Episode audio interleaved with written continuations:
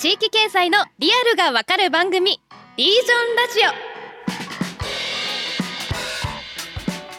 オ。皆さんこんにちは。パーソナリティの KSB 瀬戸内海放送アナウンサー滝川夏樹です。ナビゲーターを務める AI 代表理事の木下仁です。同じくニュースピックスリージョンの呉拓磨です。この番組は地域に根ざして新たなビジネスを生み出しているイノベーターの方々をゲストにお迎えして地域経済のリアルを学んでいきます。今回も木下さん呉さんと一緒にお送りしていきます。はいよろしくお願いします。よろしくお願いします、はい、よろしくお願いします。はい。ということで早速ですけれども今回の登場するゲストの方に関するですねキーワードあの前回予習会ということで事前にお勉強したわけなんですけれどもそのおさらいをサクッと、えー、したいと思います、はい。えー、今回のキーワードは地銀のアップデートということですね、うん。えー、地銀の存在意義ってどういうふうに変わっているの？みたいな話なわけなんですけれどもじゃあちょっと改めて木下さん1分ぐらいでちょっとおさらいをお願いできますか？はいそうですね。まあ、今回はね、地銀が一応テーマということで、まあ、地方銀行の略ですね、地銀っていうのは、まあ、地域企業に対してですね、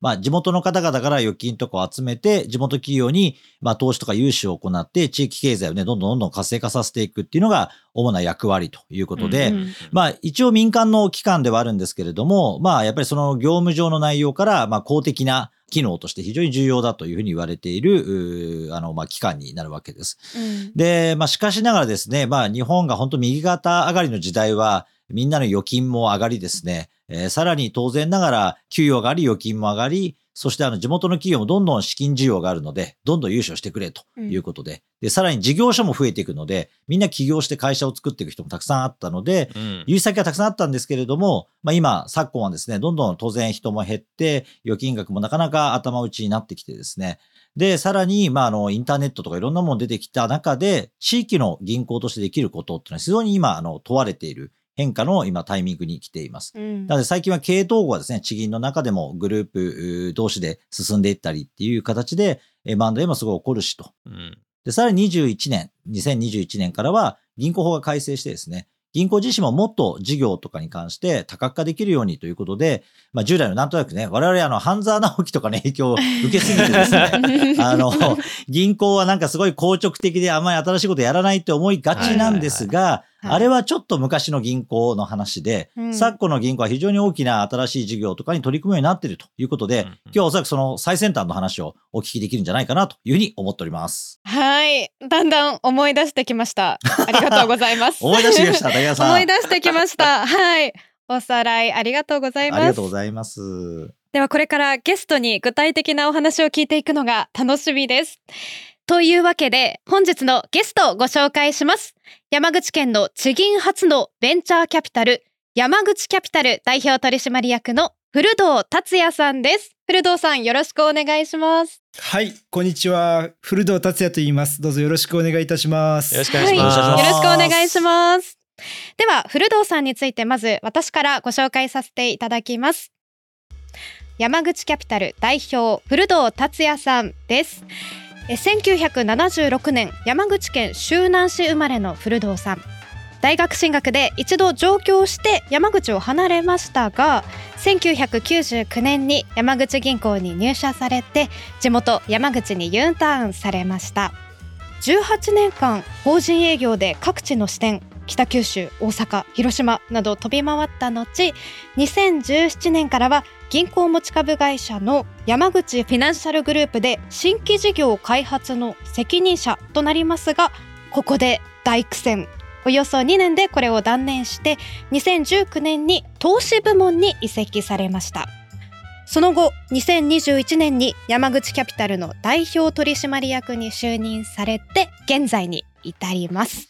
すごいプロフィールですね。その大苦戦の部分がプロフィールに入ってるのなかなか珍しいですね。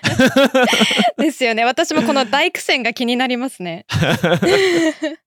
いやでもやっぱりあれですよね。今のご経歴、その大苦戦の手前までは、もういわゆるエリート地銀マンのキャリア、もうイメージにぴったりのあれですよね。西日本中の視点を飛び回って、いわゆる出世街道に進んでいたのが、まあ、その2年間を経て急にレールが変わって、うん、で今地域のベンチャーキャピタルっていう非常にその先進的なことをやられるその会社の代表になられたということなんですけどどういう経緯だったのかすごい気になりますね。うん、あのいやまあエリート的なキャリアと言われるとですね、いや当時はまあ割と成果が上がっていまして、法人営業をまあずっと続けてきたんですけれど、結構うまくいってたんですよね。うんうん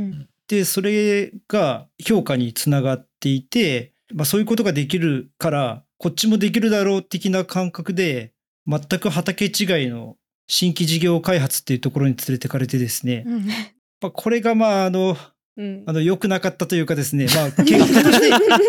今振り返れば良かったんですけれど、うん。当時の自分にとってはもう辛くてですね、うん。あの本当に鳴かず飛ばずのうだつ上がらずでございまして、散々な目にあったというか、なるほど。どんな目にあったんですか？まあ、言ってしまえば惨敗ですよね。あの何をやっても、まあ、全く歯が立たなかったというか、あこれは一番なんか思った通り全くいかなかったっていうのなんか代表例みたいなのは古田さんあるんですか？いやこれねあの皆さんから聞かれたりするんですよ。はい。うん何がダメだったのかとかどんなことやったのとかって言われるんですけれど、まあ、そんな代表例すらないぐらいですね。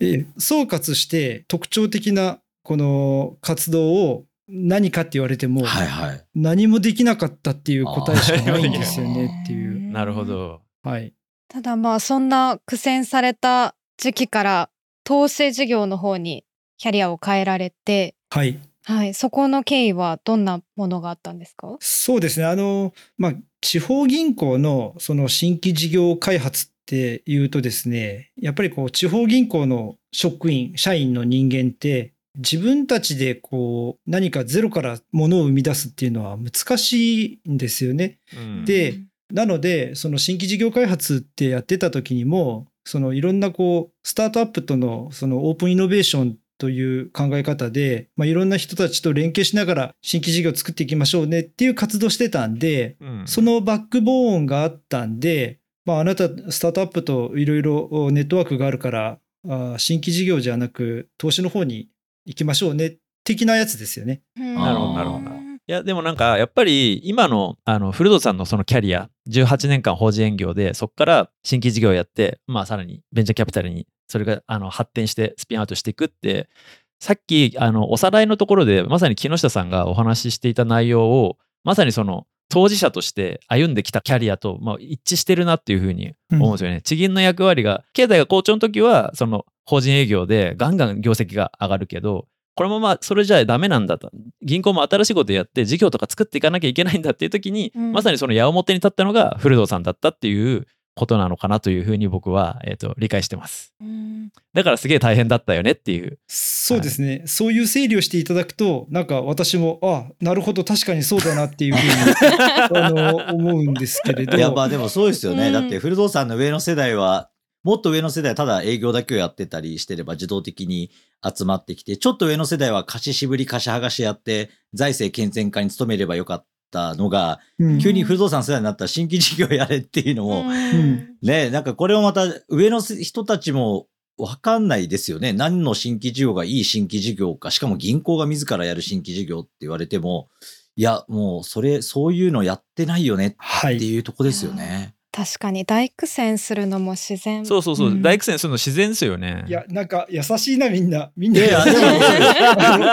そこはね、思いますよね。いや、うん結構無茶ぶり世代だなと思います。上の、あの、経営層もね。まあ、経営層のこと言うのはあれだけど、いや、いきなり新規事業って言われても、これ結構、うん、なかなかやっぱり畑違いというか、そうなんですよね。で、まあ、そもそも銀行って新しいことをやってはいけないっていう、そういう組織、文化で、えー育ってきて、そうですよね。はっきり言って言われたことをやるのが仕事みたいなところがあって、うんそこからいきなりルールを作る側というか、新しいことを考えてうん何か生み出せって言っても出てくるわけがないですよね。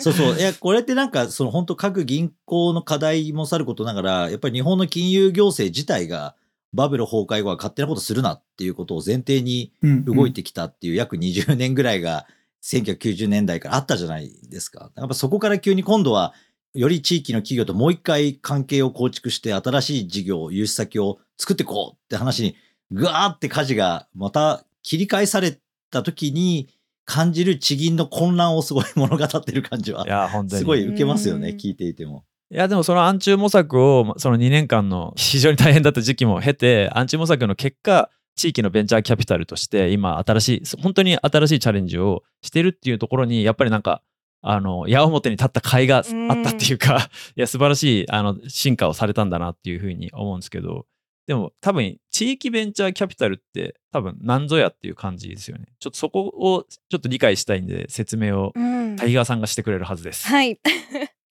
山口キャピタル株式会社は山口県下関市に本社を置く山口フィナンシャルグループの関連会社で地域に根ざしたベンチャーキャピタルです。この銀行業の他にもリース、不動産、コンサルなどこういろんな事業を行っていてその中で投資ファンド運用業務というのを担うのが古堂さんが代表されている山口キャピタル。なるほどなるほど。ミッションとして掲げているのは、エクイティ、金融の力で地域を変革する原動力となること。うんスタートアップ投資と事業承継投資の2つの軸で活動されているんですが、まずスタートアップ投資では、いわゆるベンチャーキャピタルとして幅広いジャンルのスタートアップ企業に総額63億円のファンドを運用しています。そして2つ目、事業承継という点では、後継者がいないといった地域の事業承継という課題の解決に軸足を置いて投資をしているサーチファンドを日本で初めて設立されている。もうまさに地域に根ざしたベンチャーキャピタルですよね。いや珍しいですよね。やっぱりそのベンチャーキャピタルっていう中でその事業承継投資っていうことを、えー、と掲げてるっていうのがまさにその地銀らしさの象徴かなと思っていて、でもそれだけじゃなくていわゆるスタートアップへの準投資もしているっていうところがなんかこうすごいハイブリッドというかあの新しい形をやられてるなというふうに思います。でこのサーチファンドってめちゃめちゃ面白い仕組みでなんですけど多分ちょっと説明が難しいのでこれは後半のテーマとして取っておきましょう。はい。古藤さん、私、ベンチャーキャピタルっていうと、こうやっぱりシリコンバレーとか東京大都市圏のイメージだったんですけど、だからこう正直山口県にあるっていうのが、あの、驚きでした。ぶっ込みますね。うんあの、ありがとうございます。あの、驚いていただきましてありがとうございます。あの、まあ、山口県にあるんですけれど、まあ、山口県でシリコンバレーにあるっていうふうに滝川さんおっしゃっていただいたので、うんまあ、全く真逆の日本の地方なんですけれど、この山口県でスタートアップを生み出す、まあ、生み出すって言ったらなんかちょっと言い方が上からなっちゃってるんですけど、あの、出てくるようにこう応援するっていうことを、まあ、やりたいんですけれど、なかなかあの山口県でスタートアップって出てきてないんですよね。うん。えなので、今、どちらかというと、スタートアップの方の投資は、東京のスタートアップ、東京とか福岡とか、まあ、そういった地域にいるスタートアップに投資をして、そのスタートアップのサービスとかソリューションを地域に持って帰ってきて、まあ、地域の人にこのスタートアップってこんなことやってるんだとか、こういうスタートアップのサービス使って、地域の企業の生産性を上げませんか？みたいな、うんそういうことをやっているのが、まあ、スタートアップ事業の活動ですと。うんすごい地銀らしい。あ、そうでですね。役割をですね、そこも。はい。でもそういう活動を通じて、なんかスタートアップって面白そうだねとか、自分たちもそういう成長しなければいけないよねっていう、まあ、マインドになっていただいて、まあ、地域から新しい事業がこう出てくるみたいなことをやっていきたいっていうふうに思ってるんですよね。だ今まであれですよね地銀の役割としてはその地域の企業にお金を融資することでお金を渡すことで成長を支援するっていうことをやってたけどもう今それじゃダメだから逆にその新しいテクノロジーとか、まあ、価値観とか、そういったあのものをよその地域から持ってきて地域企業のリテラシーを上げることで支援するっていう動きにつなげているっていうことなんですね。そうですね。呉さんに説明していただいた通りなので、あの、補足のしようがないぐらい、あの、そうです。うんありがとうございます。事業承継の方は？うん事業承継の方は、先ほどスタートアップはまあ東京のスタートアップに投資して地域に連れてくるっていう話しましたけど、え事業承継の投資はもう地域の事業者に、まあ、我々が出資をさせていただくというか、会社の、まあ、経営までを、まあ、我々が譲り受けるというようなことですね。つまり地域の中小企業に対するう投資をダイレクトにやってるっていうものです。うん。なるほど。その事業承継でもスタートアップでも構わないんですけど事例としてそのどういった投資を行ってるんですか？例えばですね、あの、最近の投資の話で言うと、スタートアップで旅館の DX をしているスタートアップ、へえ。スマホでチェックインができる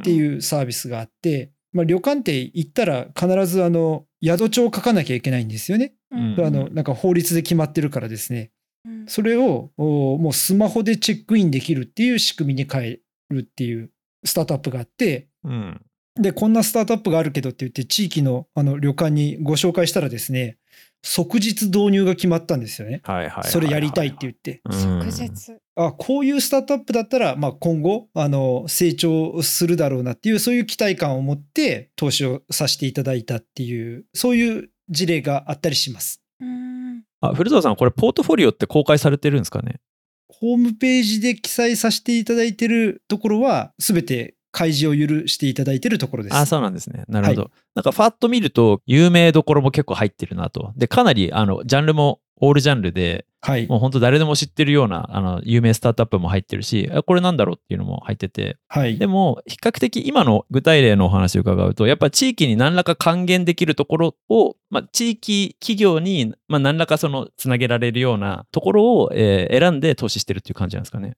そうですね。まあ、絶対に地域とつながらないと投資しないというスタンスではなくてですね、全然ちょっと地域と関係ないところもあるんですけれど、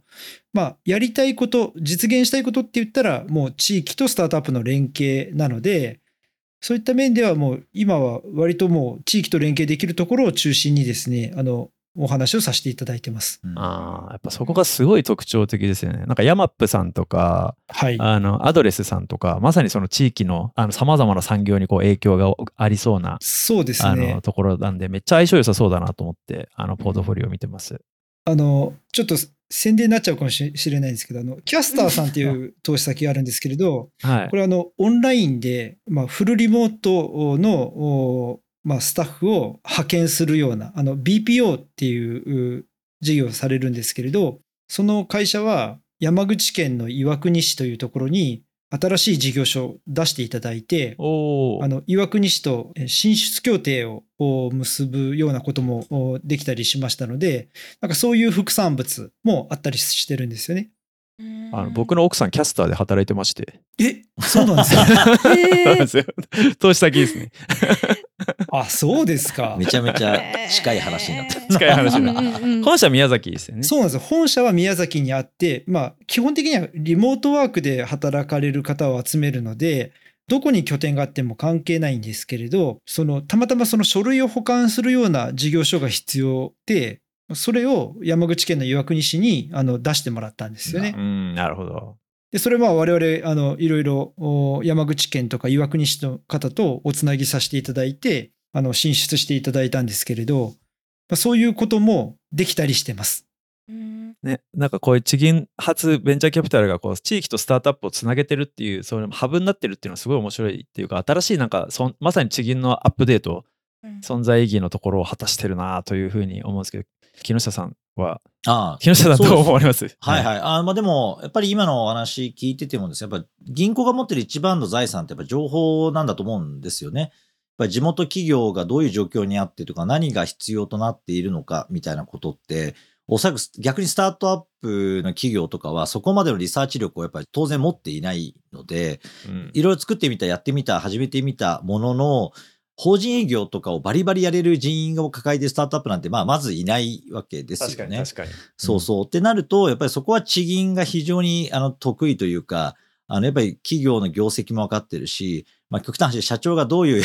人で、えー次の先の事業承継で代替わりがどれぐらいで行われていくのかとか、まあ、そういうのを全部知っている中で必要な先の、例えば旅館とかのサービスとか、あの、展開の可能性っていうものが見れるっていう意味では、やっぱそういう情報自体を持っているという優位性をすごいうまく使った投資が実はできるんだと。で、これはおそらく東京にある在京のベンチャーキャピタルでもなかなか難しい話で、うん。それで地域にある意味まあ暗黙地というか見えないというか、あの銀行外にはあまり出ていかないっていう取引情報をたくさん持っているっていう銀行だからこそできる、まあ、ベンチャーキャピタル業務っていうところの特性が、しかもそれをまた融資先とかにまた提案をしたりとか、逆にそれに必要な設備投資の支援をするとかっていうことも全部連鎖して行えるという意味ではう、んすごい銀行の持っている本質的な優位性である情報をすごいうまく使ったあの取り組みになってんじゃないかなって今お聞きしながらすごいあの思いました。なるほどでなんかすごいあの適切にかつ上手にあの我々のやってることを あの伝えていただいてまさにその通りというかそれ目指してるやつですってとこなんですけど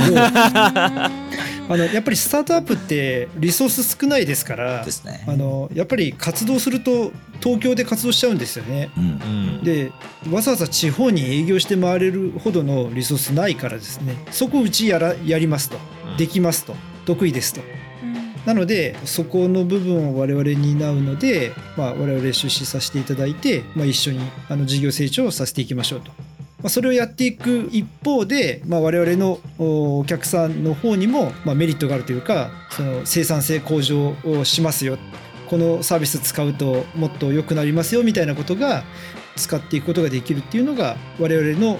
存在価値かなというふうに思っています。ねそうそうあのなんか紹介営業じゃないですけどなんか営業代行みたいな形じゃなくて投資っていう形でスタートアップと関係性作ってそれで地域企業とのネットワークを活かせるってすごいなんかいい組み方だなというふうにすごく思いますね。なんかスポットで終わらないからあの長期的な関係性を作っていけるっていうところでも地銀の公共性っていうか行政でもできづらい部分をまさに担えるっていう意味ではすごいアップデート感があってやっぱ山口キャピタル面白いなというふうに思います。ありがとうございます。はい。一旦ここであの締めましょうか。はいえこの後も古道さんにお話をお伺いしていきますが一旦今日の放送はここで締めたいと思います古道さんありがとうございましたありがとうございます。次回の放送では古道さんの個人的なキャリアや原体験についてお話を伺います。ぜひ皆さん次回もお聞きください。そして番組へのご意見ご感想をお待ちしています。ぜひハッシュタグリージョンラジオでツイートいただけると嬉しいです。それではまた次回の放送でお会いしましょう。